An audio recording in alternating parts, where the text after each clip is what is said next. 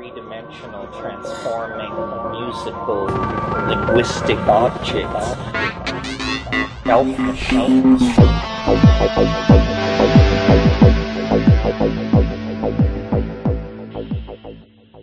Greetings from Cyberdelic Space. This is Lorenzo and I'm your host here in the Psychedelic Salon. And today I'm going to play a recording of our recent live salon to give a better idea of what some of our conversations are like when we don't have a featured guest. In other words, it's just some people who have become good friends during the course of the pandemic and who enjoy getting together once a week on Zoom. Now, those are the regulars, of course. We also have new people drop by each week, mostly to lurk, but from time to time they also sometimes become a regular visitor to the salon. I began hosting these live salons once a week in 2018, but since the beginning of the pandemic, we've been having two sessions a week. These are held on Monday evenings at 6:30 p.m. Pacific Time and at 11:30 a.m. on Thursdays. That earlier time was set to make it easier for saloners in Europe to join us. Originally, these live salons were for my supporters on Patreon, but when the pandemic hit and some of my supporters lost their jobs, I began posting the link to each live salon on our Discord server, so you can get to us there as well. Just go to psychedelicsalon.com and at the top of the page is a link to our Discord server. There's no charge for this and you don't even have to provide your email address, so please feel free to join us sometime. As you're about to hear, I've enlisted Charles as my co-host because he does a much better job than me at keeping our more loquacious saloners from letting the rest of us get a word in edgewise. And I say that with a smile on my face because over the years, we've all become really good friends, good enough to be able to tease one another without anyone's feelings being hurt. So please keep in mind that we're all smiling a lot during these conversations. And by the way, I have now posted over 100 of these recordings of live salons on our Patreon page if you want to hear more of these sessions. Now, for the session that I'm about to play for you, as usual, when I post the announcement for the live salons, I suggest a topic. And every once in a while, we do actually get to the suggested topic, but not always. Now, the topic for this salon was the Great Resignation, which I thought would be interesting because the age ranges of our saloners is, from the 20-somethings to the late 70s. Usually, we talk for an hour or so, and then the conversation begins to slide into stories about unusual drug experiences and things like that. However, this one went backwards. For the first, 20 minutes or so, we were sharing some really funny and some recent stories about drug experiences that, have gone slightly awry. Those stories, however, I've taken out of this podcast. You'll have to listen to the raw recording of this salon that I posted on Patreon last week if you want to hear the edgy trip reports. But as we were joking, something prompted Ian to describe reaching a state of enlightenment after ingesting some powerful edibles. He was then asked a question which eventually led us into a fascinating discussion of various paths to enlightenment.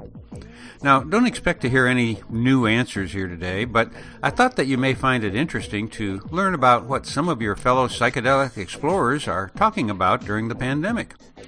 Next week, I'll podcast a recording from a Monday live salon to give you a better idea of the direction the conversations take on different days. So now let's sit in on a conversation a few of us were having on the one-year anniversary of the failed coup attempt in Washington. How do you get started on a journey with that much focus to like concretely get out of samsara?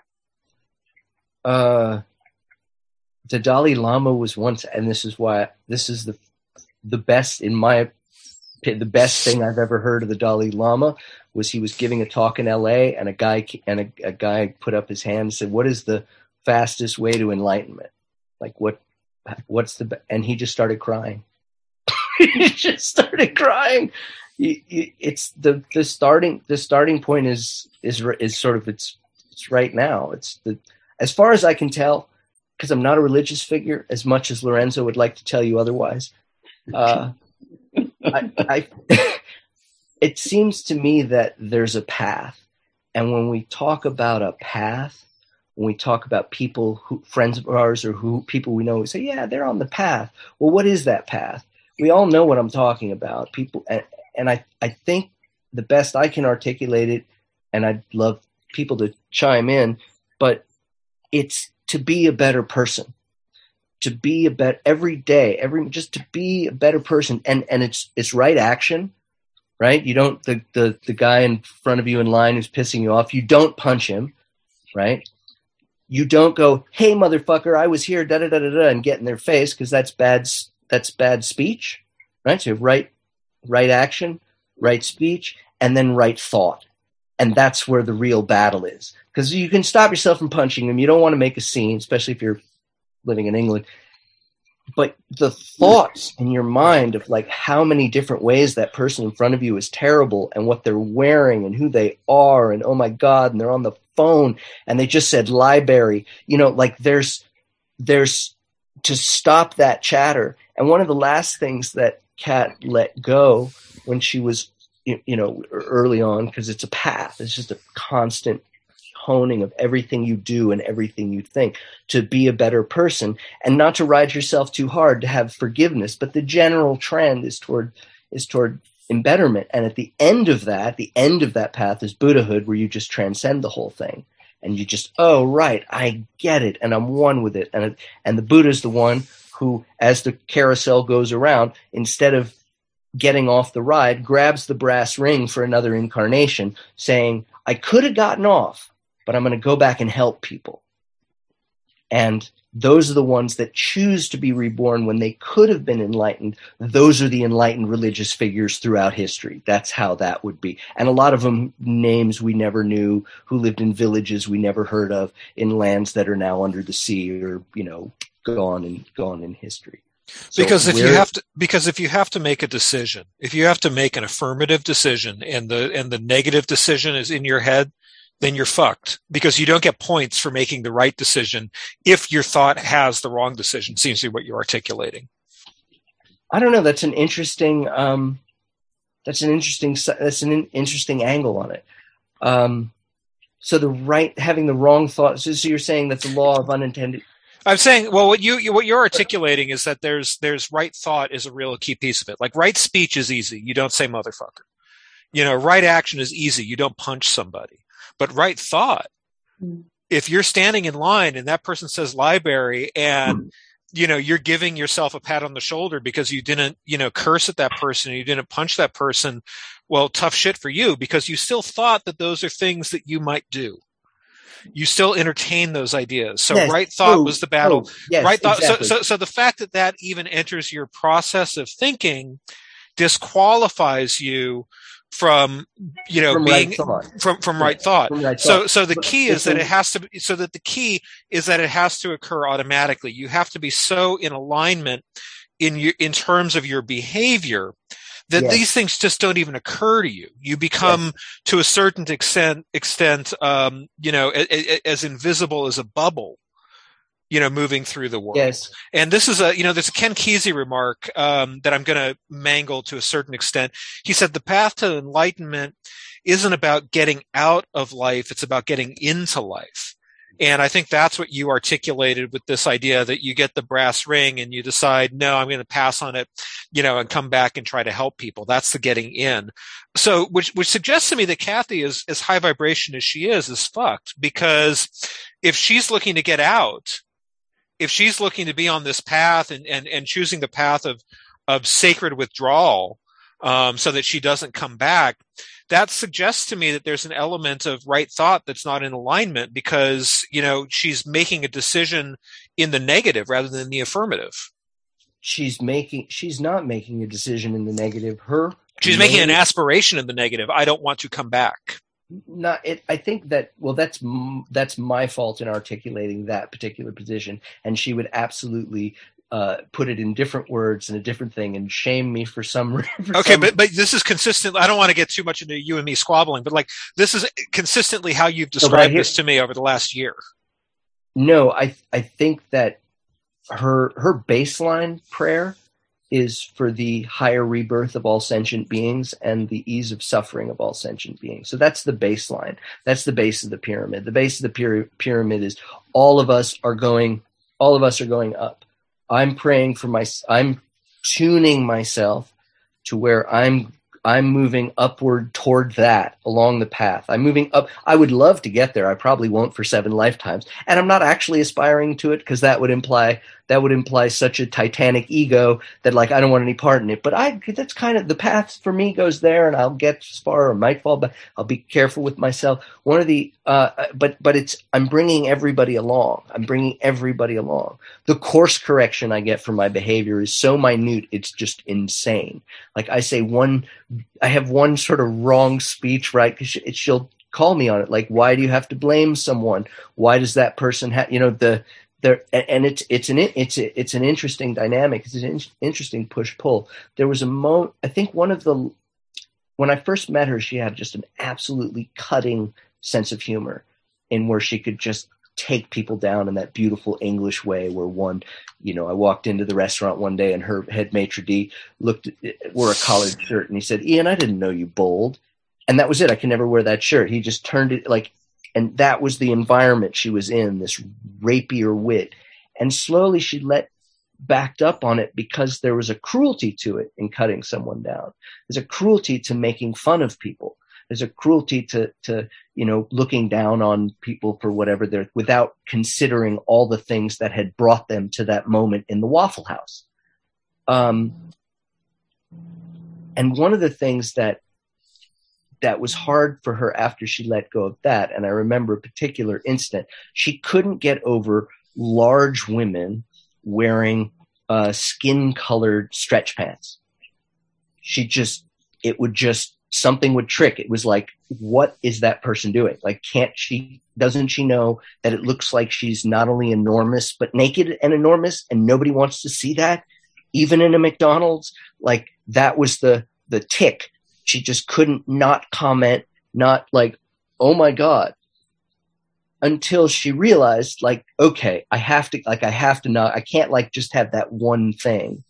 And so instead of saying anything, and I was like, okay, that's something I can do, because we all kind of judge people on their clothes or whatever that, that sort of gratuitous. Bring it home, Ian.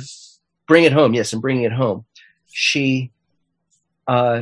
We would look at each other and notice it, and then say, noted. So instead of articulating it, one of us would we both sort of see someone on the subway and then turn to go, noted. And then then that became kind of a nod. And then it became, we don't even really, and now it's almost like you don't see it. And that's the right thought, right, that you're talking about, Charles, where right. You're right. It's happening immediately. You're not having the thought and then discounting it for being right. Okay, let's pause there and let Chris in. I just wanted to hit on something that Ian had said about the struggle between, I mean, the thing that you helped flesh out as well about right thought, and about how if you have self-consciousness about your thought process, like what's the line between authenticity and knowing that you're capable of evil? I think this is what the curse of the garden is the knowledge of good and evil. You know that you can do bad, and so then you're burdened with the duty to choose good. And I think that there's something, I'm sorry, I'm about to see a dog walk out in the street. I'll talk in a second. I think what you're, and briefly. If I can throw in a couple of things. Go ahead. Just go ahead, Rio. What? Go ahead. Oh, okay. A couple just comments. My understanding is somebody who does choose to come back is known as a bodhisattva in the tradition. And it's occurring to me, a Sufi story I once read that goes toward this right action idea, because I think the right action that in the West we tend to think about is the Judeo-Christian idea of right and wrong and good and bad. And the story was, to just hit the nutshell of it, was that the Sufi went in and killed somebody. And all of the disciples around him said, "Oh my God, what are you doing? That's horrible," blah, blah, blah. And he said, "No, it isn't, because this man is going to rain terror on humanity in 10 years if I don't get rid of him." So right action, I don't think, is always needs to be looked at in terms of Judeo-Christian right and wrong. And the final point I was going to say, based on the experience Ildiko and I had in Morocco with brownie mixes, don't assume that it's consistent. The strength is consistent through the whole mix. Chris, I see you're back. Do you want to go back into your point? Yeah. I just wanted to touch on the phrase from the, I think it's from the Golden Dawn. Do what thou wilt shall be the whole of the law. I don't really know too much about like the depths of the meaning behind it, but like what it's always meant to me is something closer to what Pema Chodron would talk about with like noticing the reaction that you're going to have anyway, but just trying to pause for a split second before you have the reaction and notice that it's coming. Like instead of being subject to your reactions, you can observe them as they're about to happen and as they're happening, and recognize that since there's a gap between you and your reaction, it's not really something that's inherent to you. It's something that you're able to observe. So like there must be some space there. And so that's an extraordinary interpretation of Aleister Crowley. Well, I understand, but I'm going to link them up. I think that because it's love is the law, love under will, right? I think that each individual, due to their conditioning, like comes out with certain patterns and desires, and that trying to suppress those only reinforces and strengthens them. And trying to understand your patterns and find a loving place in your heart for your shadow gives you the space to see that inclination without being subject to being owned by it. Did that track?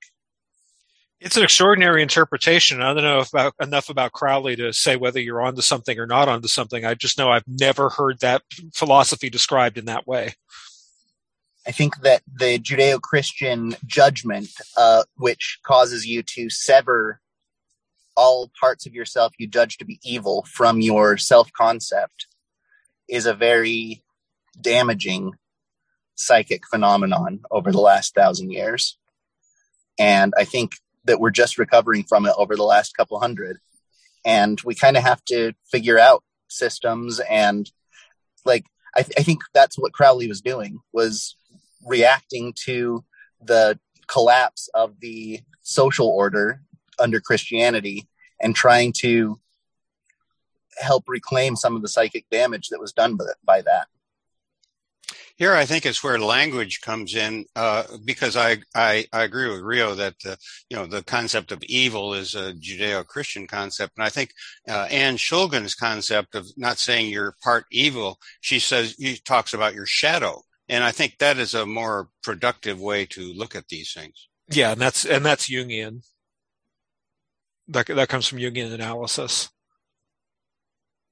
And if I'm interpreting what you're saying correctly, Chris, what I'm reading in Crowley's notion is the idea that you can align your behavior with an external model of what you're supposed to do, what behavior constitutes right according to a cultural belief system, or you can only engage in behavior that draws a direct line between a genuine desire within you and an action you want out in the world, and that you don't go through an external model in order to verify whether this is something that is worth your engagement in the world. You go exactly straight from, and so there's no point in engaging in an act of love that does not come directly from a desire within you to sort of manifest something in the world.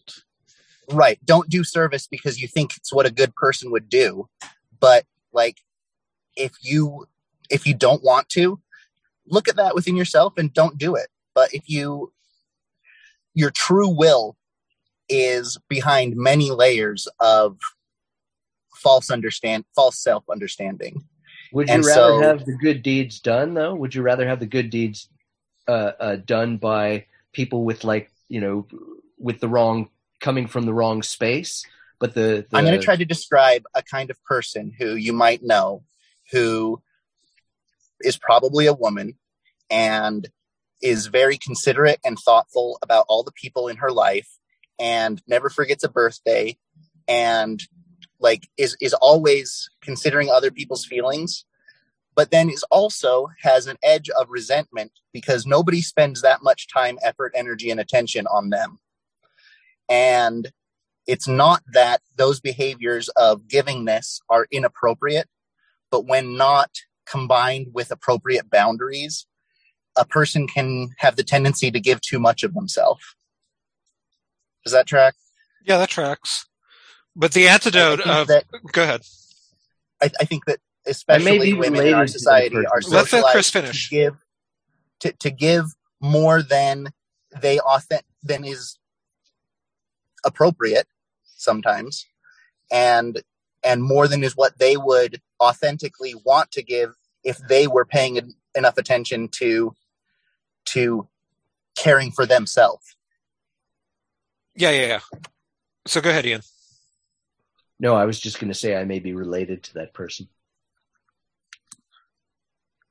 We all know that person. We all know that person. We've all got, you know, at least one of them in our life. So I would rather tell my mom, I'd rather tell her that I'd rather she not give that service if it's not authentically coming from her desire to give it. Like, I don't want her to do it because she's feeling obligated. But, you know, the problem is saying that to somebody absolves you of your issue. And I'm not saying you in particular, but it's like, I don't think it's a solution to say, well, if you're not getting the response that you want, don't do it. You know, because they're doing it from wherever they're coming from. And, you know, I think what they want is more empathy. Mm-hmm. Well, I'm thinking about digging wells in Africa is generally done by Christian volunteer organizations historically. Now, do you want those wells there because they're trying to convert everyone to, you know, to Christianity, or would you rather that people came who were coming from a neutral space or just health and hygiene came in who weren't Christians who put those wells there?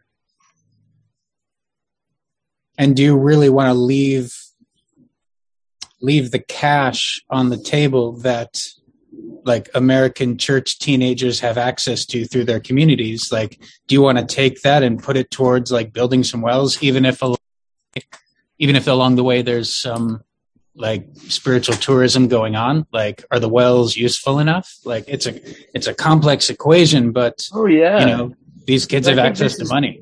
This goes back to the point Rio made, which is like the idea of right and wrong and right, you know, leading to right speech and right action, right thought, that maybe that's not, that the terminology is more, I guess, towards compassion. That's where the distinction lies. Not so much good and evil as kindness and cruelty, love and fear. One thing my therapist friend likes to talk about, rather than good and bad, is how effective is this at getting the outcome that you want. So, what are you trying to achieve with right action? I, like Rio said, trying not to view it through the, like, morally good or bad lens, but through the, what is this behavior going to achieve? Like, is this the right thing to get the outcome that I desire? And in the real world, like, I mean, I spent a lot of time with, like, service organizations and NGOs, grant writing, that kind of thing. And there's sort of, like, two components of it. There's what you can write on paper. Like, we're going to go to this place, we're going to dig a well, and then when we leave, the people that live there are going to have access to a water source, you know, that is a lot closer and more convenient than the, you know, spring they had to walk to. Now, like, my favorite anecdotal, you know, spin-off of that dynamic is a story that I heard of a Peace Corps group that went to, I think it was Ghana, and they went out to a remote location and they built a well for a village, and then they left, and somebody, you know, came back to check on the project a year later, and the well was covered over with cement. And they asked, like, around, you know, what happened. Nobody really wanted to talk about it, and they finally found some, you know, kook at the edge of the village who was willing to fess up and said that, well, the way it had worked in the past was the kids would get sent during the day down to the spring to fetch water, and it would usually take them about an hour and a half to 2 hours to get back, and so that's when the parents would make love. And with this new well in the village, like, they were like, well, shit, what are we gonna do? And so they just made a decision as a group. They were going to cover over the well and go back to the old spring, because the social cohesion of the relationships in that network were more important than, you know. So, like, you just described the history of Christian colonization in the most effective anecdote I can imagine. Oh, it's a sharp critique. But yeah, I mean, the point I was trying to make was that there's, you know, you can write up certain on the ground consequences that you expect to be, you know, outcomes of a project, but the way in which those experiences teach compassion to all those involved in sort of this mixing of cultures that happens when people from one part of the world come, and there's dynamics of people serving and being served, there's dynamics of gift giving and receiving, and those experiences take a really long time to, like, unpack in a person's life into an awareness of, like, oh, I was there as a white knight, and that's not really a helpful dynamic for me to engage people with. So I need to, you know, but that takes 10 years before you sort of unpack that. And so these are things that you sort of have to spread a lot of seeds and hope a few of them, you know, grow into elevated consciousness of some kind.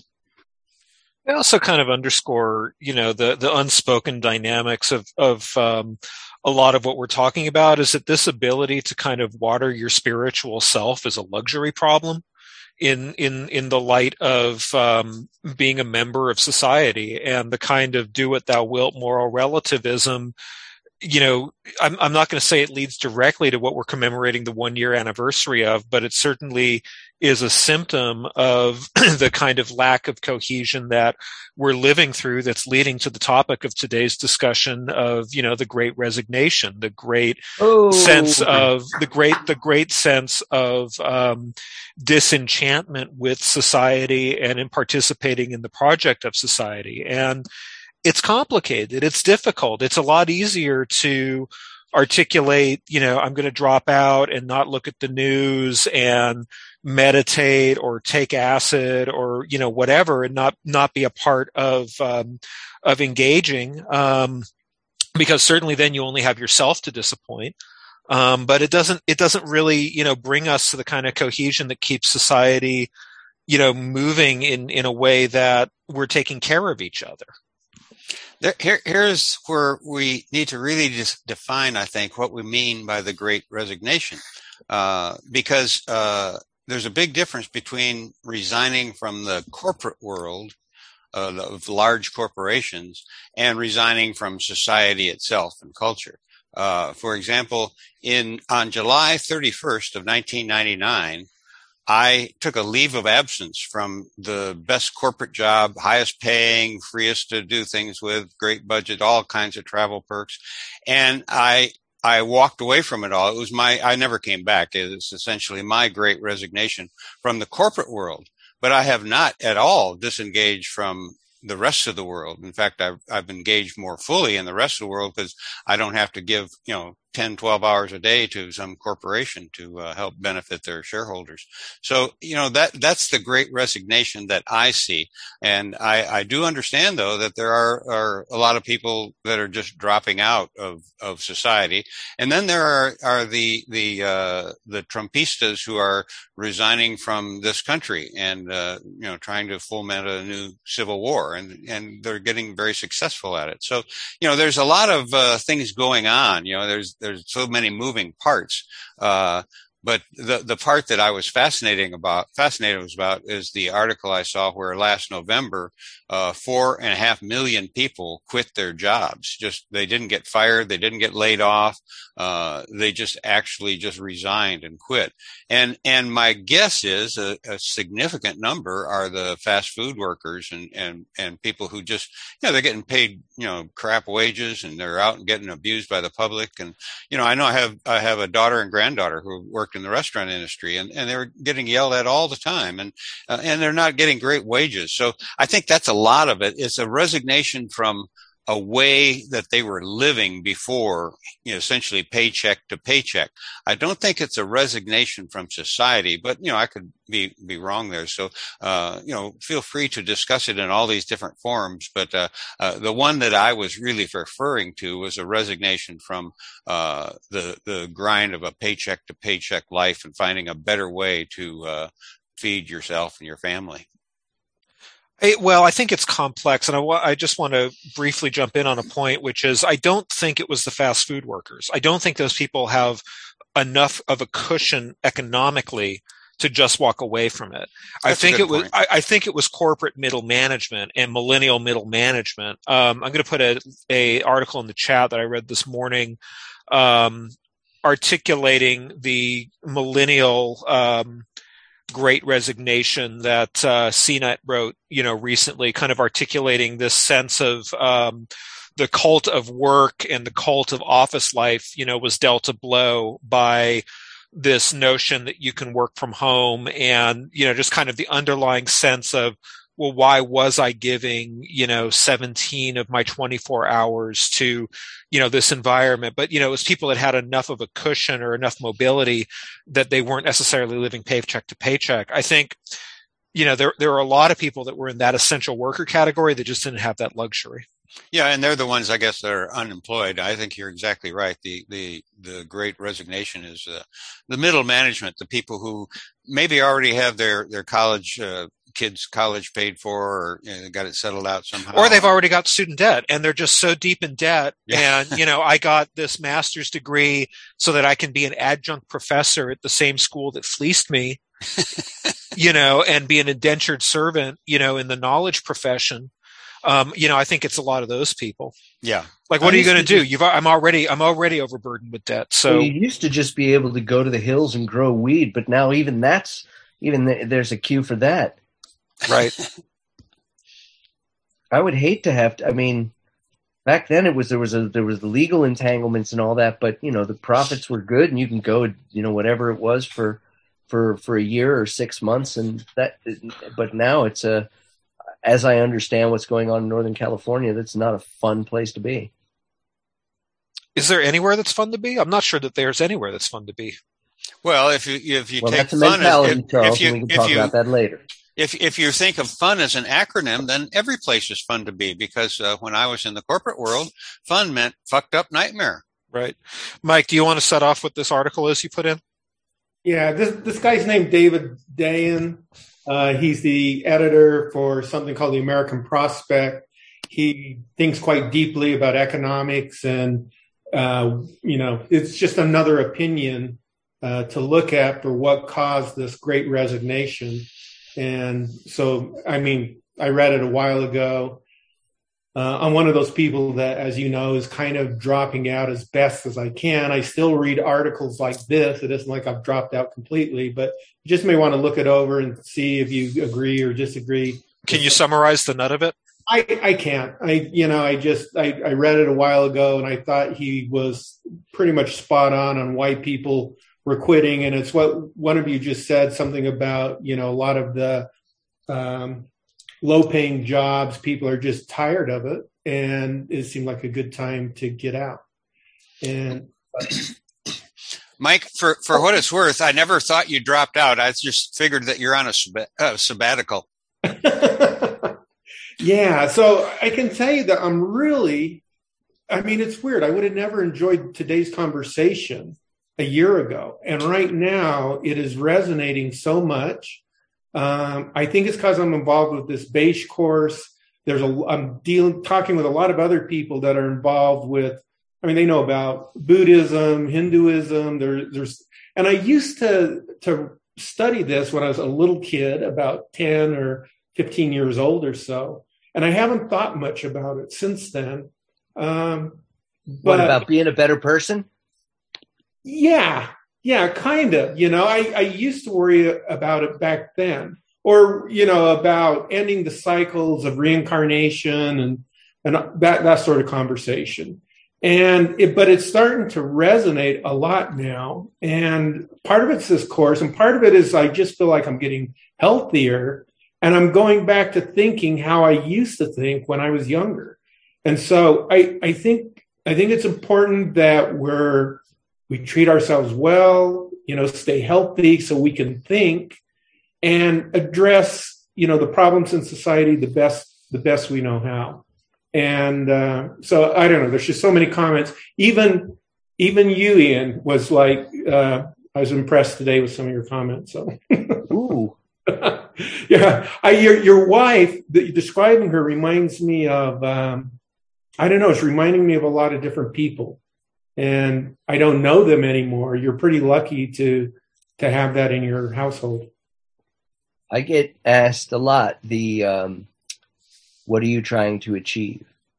And sometimes just trying to get into the cookie jar, but other times it's like, right, what am I, by talking to this person or by contacting or writing this letter or even just making an offhand comment, like, what are you trying to achieve?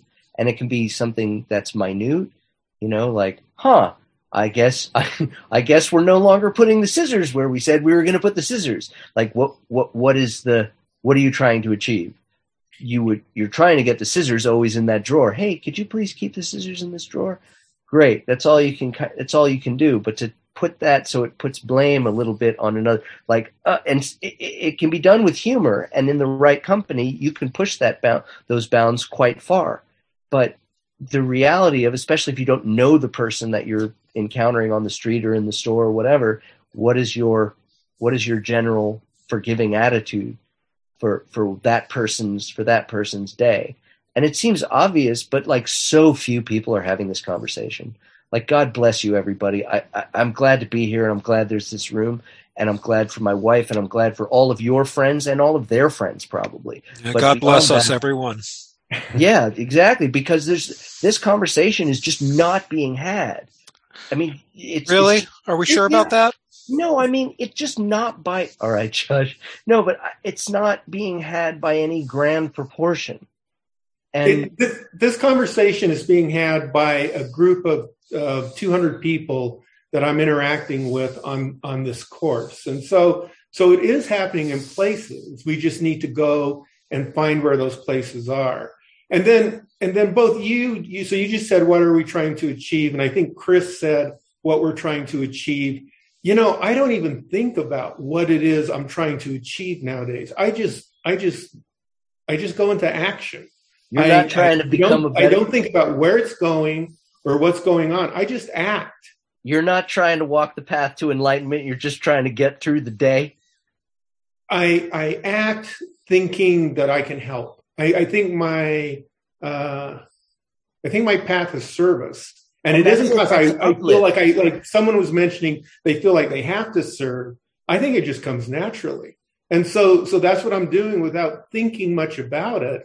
I'm interacting now with tons of people, and luckily they all have drugs, so you know that's going to work out well. I think that there's an element here that's worth interjecting that corresponds to Lorenzo describing, you know, his leave of absence when he was 56, 57 years old.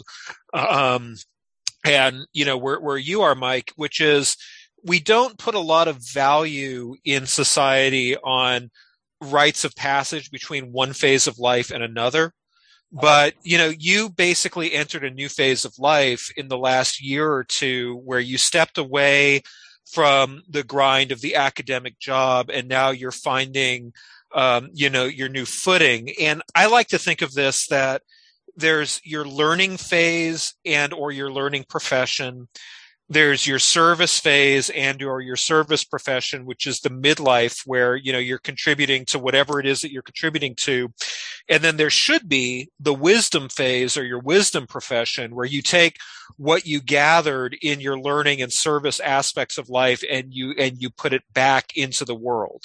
And it sounds like you're at the very beginning of that. Lorenzo certainly has taken what he learned from his, you know, Conan-like existence of having, you know, 100 different jobs and 100 different adventures as a young and middle-aged man, and he put that into the salon, you know, from a wisdom profession point of view. And it's useful to kind of think of, if not this nomenclature, at least that there are different phases within one's life that one finds themselves. And so how do you best interact with that phase? And so it sounds like you're at the beginning of your wisdom, you know, phase. Yeah, it's a good place to be. So I maybe I mentioned this at the last salon, but you know, in the last year, the reintroduction to psychedelics, I feel like I'm right back to where I was at 18, where I'm still, you know, where I was spiritually looking for things.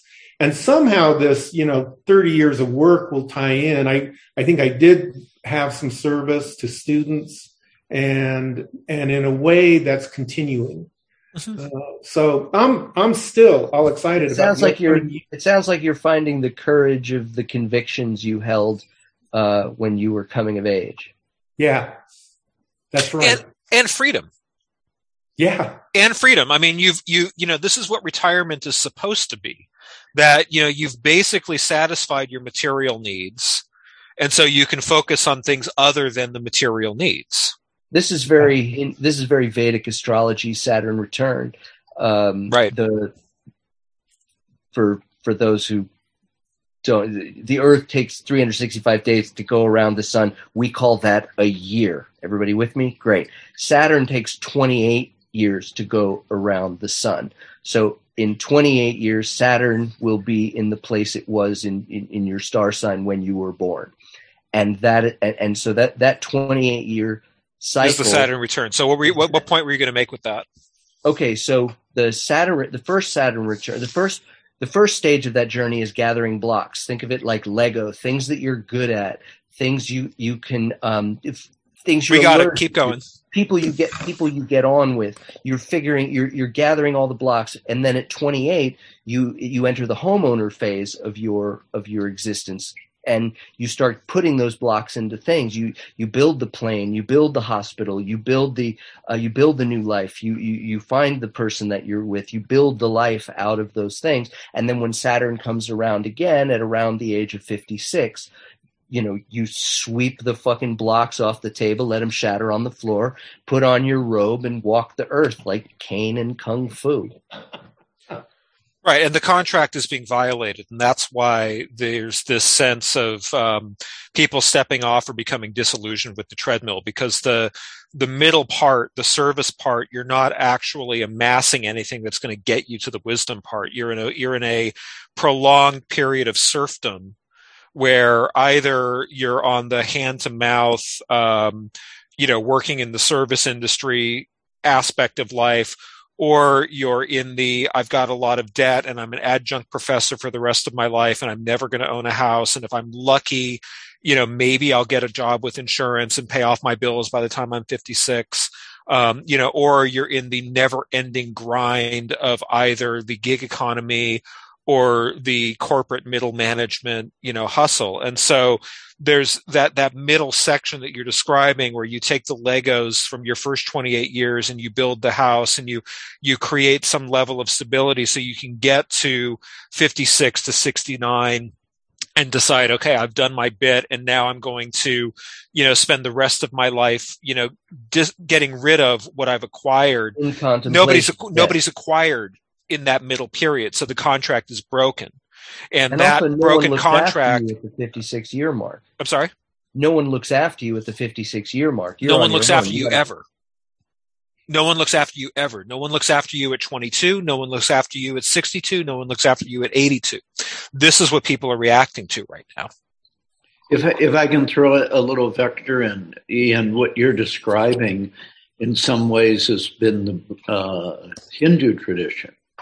You know, yes, one goes through those stages and then says, okay, I'm done doing my thing for my family, for society, and I go off and seek enlightenment.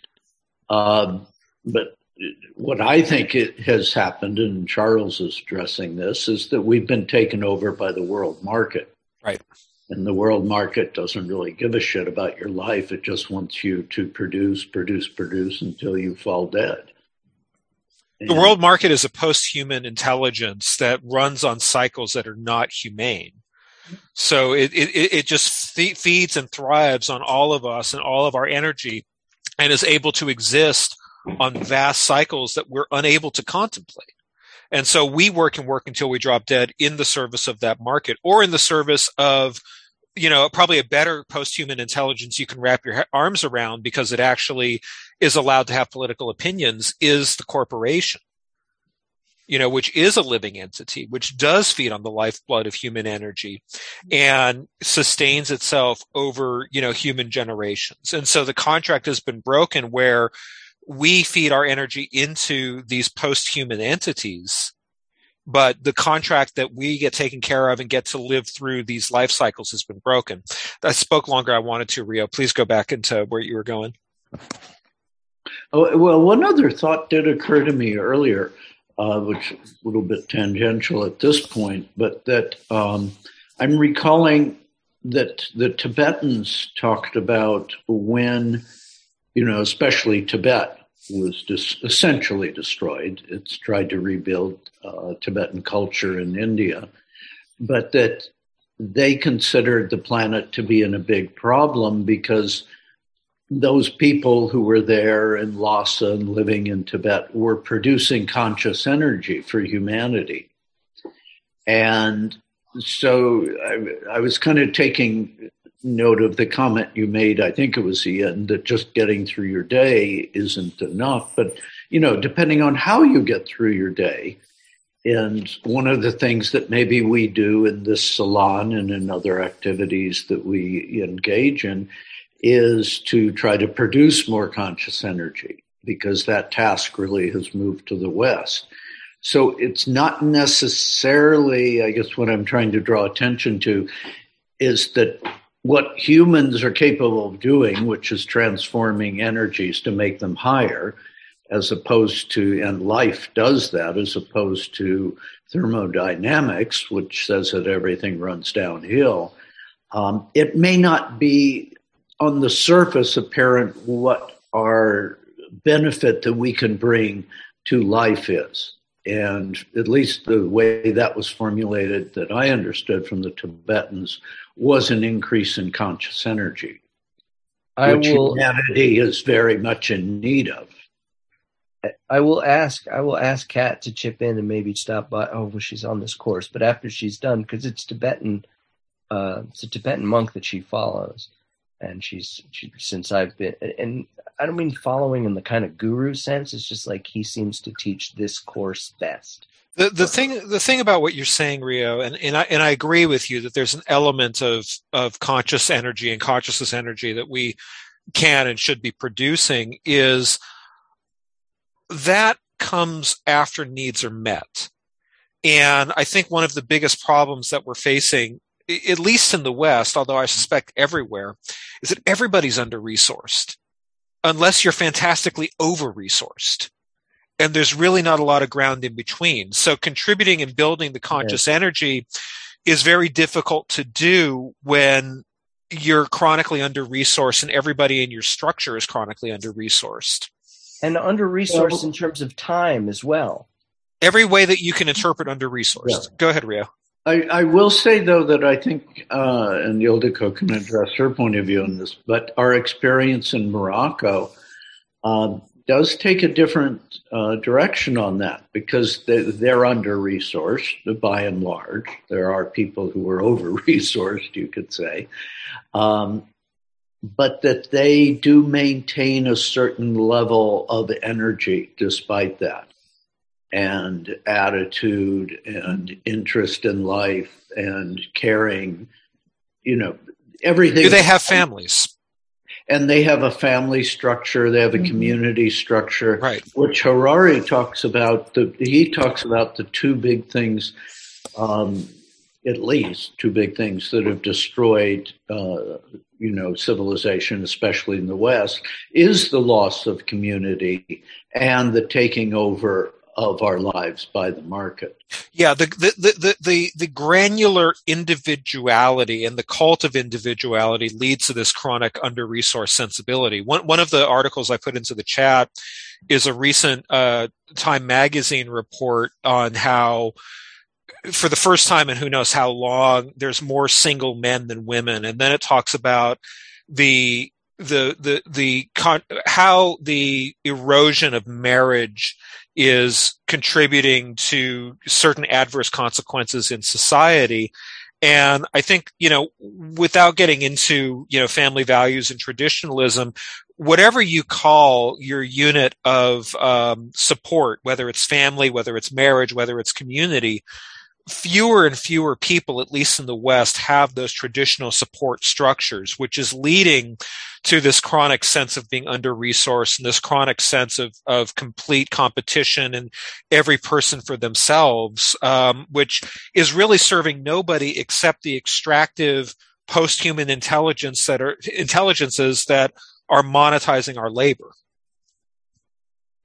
Well, if you want to chase it all the way back to psychedelics, then really the missing ingredient is tribe, which includes family, and that has been broken for a good long while. I'm uncomfortable when white people talk about tribes because there's a level of appropriation that comes in and idealization that comes in that can distract from what we're really talking about. Is fine. Okay, people I'm knitting talking together. About 30 people. I'm talking about the 30 people to 60 people that are around you to support your shit. That could just as easily be your congregation. I mean, this is the thing. Like, it's not limited to tribe. I understand what you're saying with tribe, but I think that it's broader than that. It's about the units of human community that are supporting each other, and that could be any number of things. Well, tribe is also connected to land. It's also connected to what your immediate surrounds and connected to language. What was that? And connected to language. Absolutely. And it depends too, because it sounds like, from my understanding, when you say tribe, more technically what you're talking about is clan, which would be family groups and also different skill sets. Like clans or groups of people would have a similar trade or a similar function in the societal context. So yeah, it's like Charles is saying, it's not necessarily what we as Western or white people would think when we hear tribe, but it's that number of people, that those common ties and common purpose being I would think then larger than family. I would think village then. It takes anyway. Let's not get distracted by nomenclature. It doesn't matter. What matters is the erosion of human support networks, whatever you call them. Yeah, I'll go there.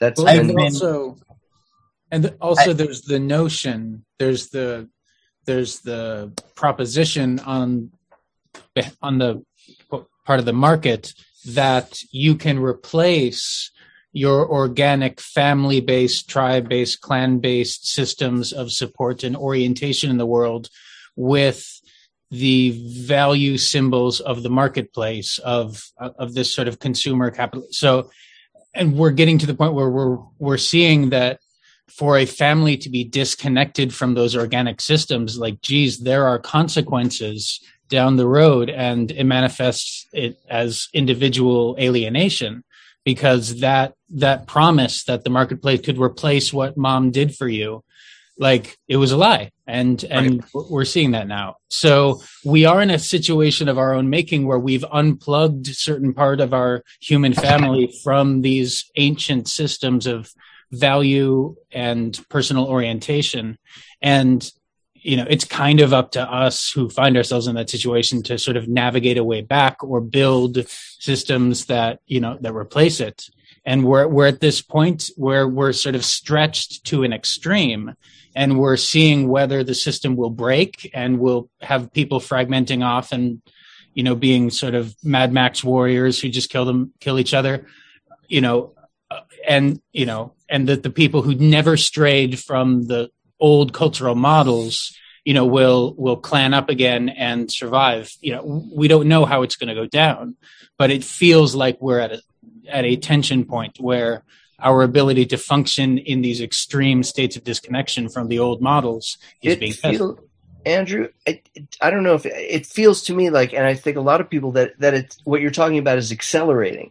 There's been a drift. There's been a slow drift. If you want to go back to, you know, Katal Huyuk and people having, you know, psilocybin allergies at the full slow moon. Drift from 5,000 years ago. Okay, yeah, exactly. Ahead. It's been a slow drift. Only now it's rocket ship accelerating, aided by technology. I heard today that YouTube has a people are watching 1 billion hours a day or 1 point whatever. But what that translated to was 116,000 years strung hour to hour. And that's what humanity is watching every fucking day. And you think there's the wedge driving people apart. Like those are. Well, there's the window into post-humanity is that, you know, we're measuring the organizational success of YouTube on this scale of metrics that is not consumable by a human life, that is not measurable in a single human life. It's unreal. And to build on something Andrew said about the marketplace atomizing the family and stepping in to, you know, provide some of those roles of the family, I find it very interesting with people that are producing content in YouTube and Instagram environments that the way they address their fan base is fam. Hey, fam. And that means something in this context as well. That drives me crazy. Well, it's interesting that for this generation, addressing followers as fans. Fam, F-A-M. Fam. Yeah, right. Fam. Addressing them as family doesn't like push a button that people react like, well, I already have a family. Like, that's an open circuit. Like, people don't have a whole lot crowding. Let's let Larry in. Go ahead, Larry. Oh, no, that's all I was going to say. When people say that, it drives me crazy because I am not your family.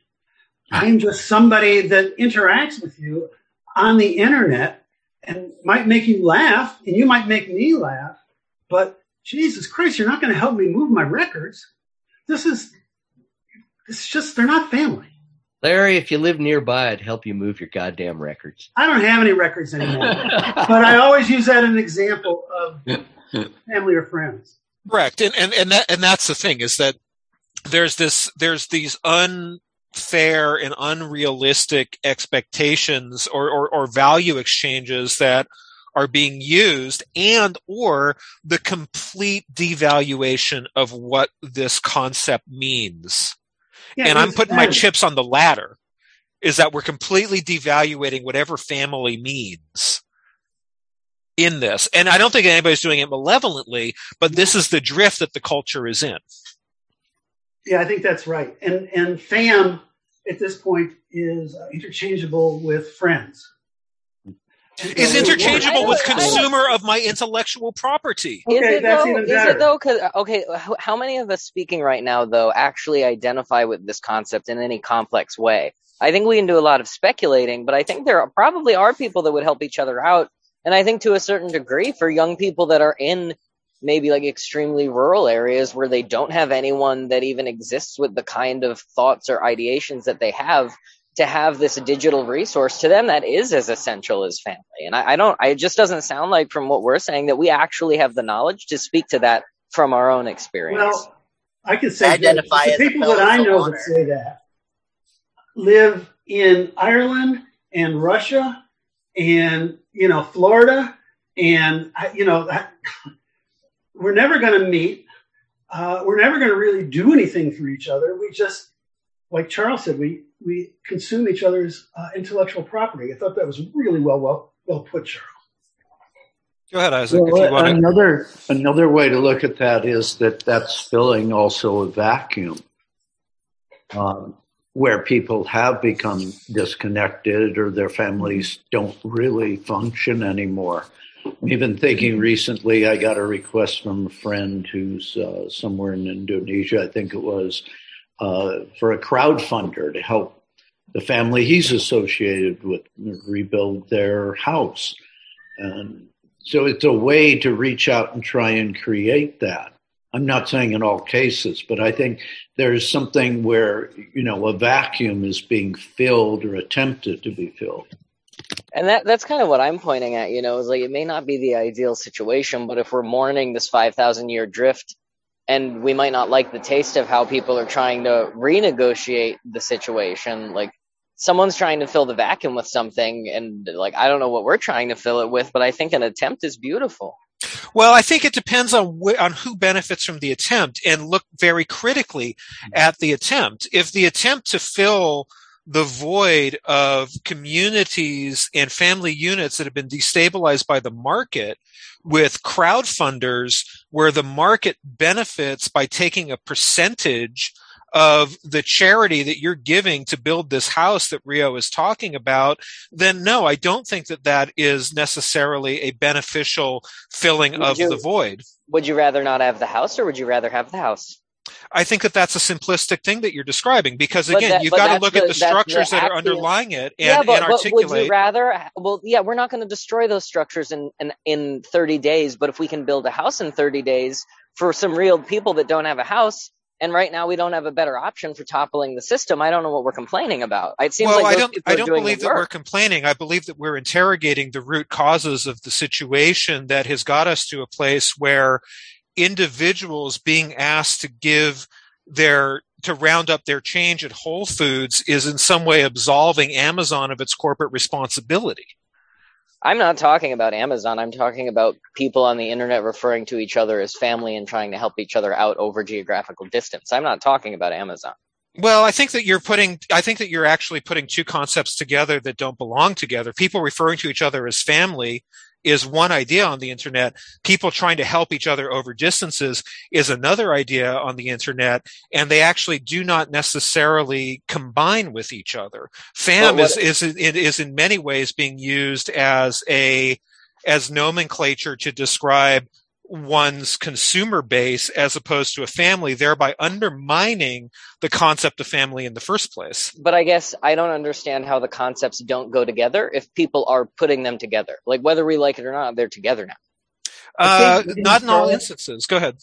Oh, no, I think maybe what the circle you're trying to square is, Charles, you're saying that you object to large corporations shaving their percentage off what is legitimate charitable action, where Isaac is saying, yes, but without that action, we wouldn't have the wells in Africa. We wouldn't have the house. It may come down the wrong pipe, but it gets there in the end. And yes, it's a plaster. Yes, it's a Band-Aid, but that's what we need, because we're bleeding until we actually change the system to build the hospital. Well, just to throw another vector in, I read an article yesterday, an opinion piece in the New York Times, may have been either Krugman or Friedman, who said that addressing what you touched on, Charles, it's really the responsibility and the potential of the corporations to make a change here. And he was referring specifically to this struggle that's going on politically in America. And he made the point that, you know, the corporations may have the ability to stop the Trump movement.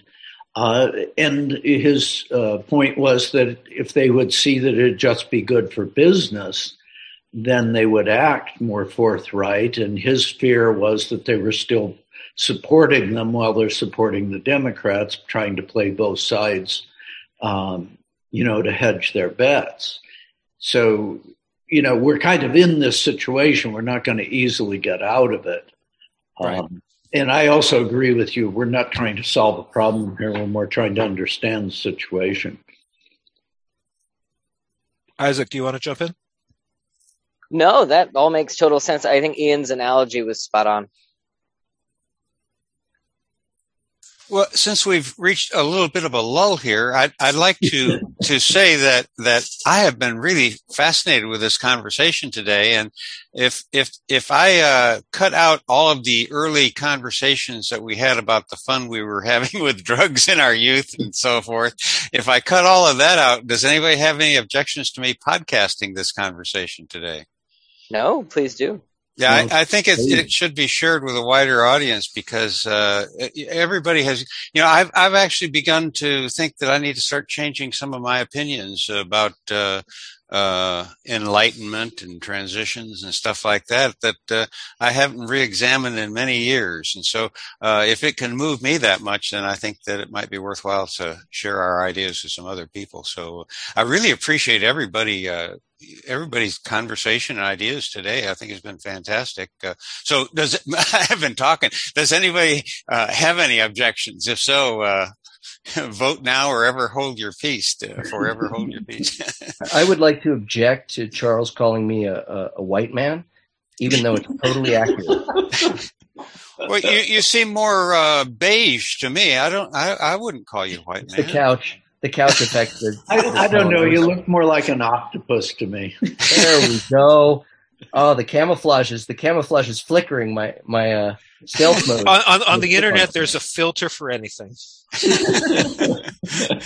Remember the old cartoon that nobody knows you're a dog on the internet?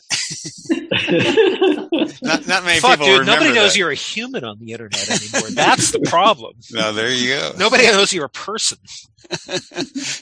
Well, listen, it's interesting. We back to this conversation because usually at this point is when we're making silly jokes and stuff, and we began this conversation that way.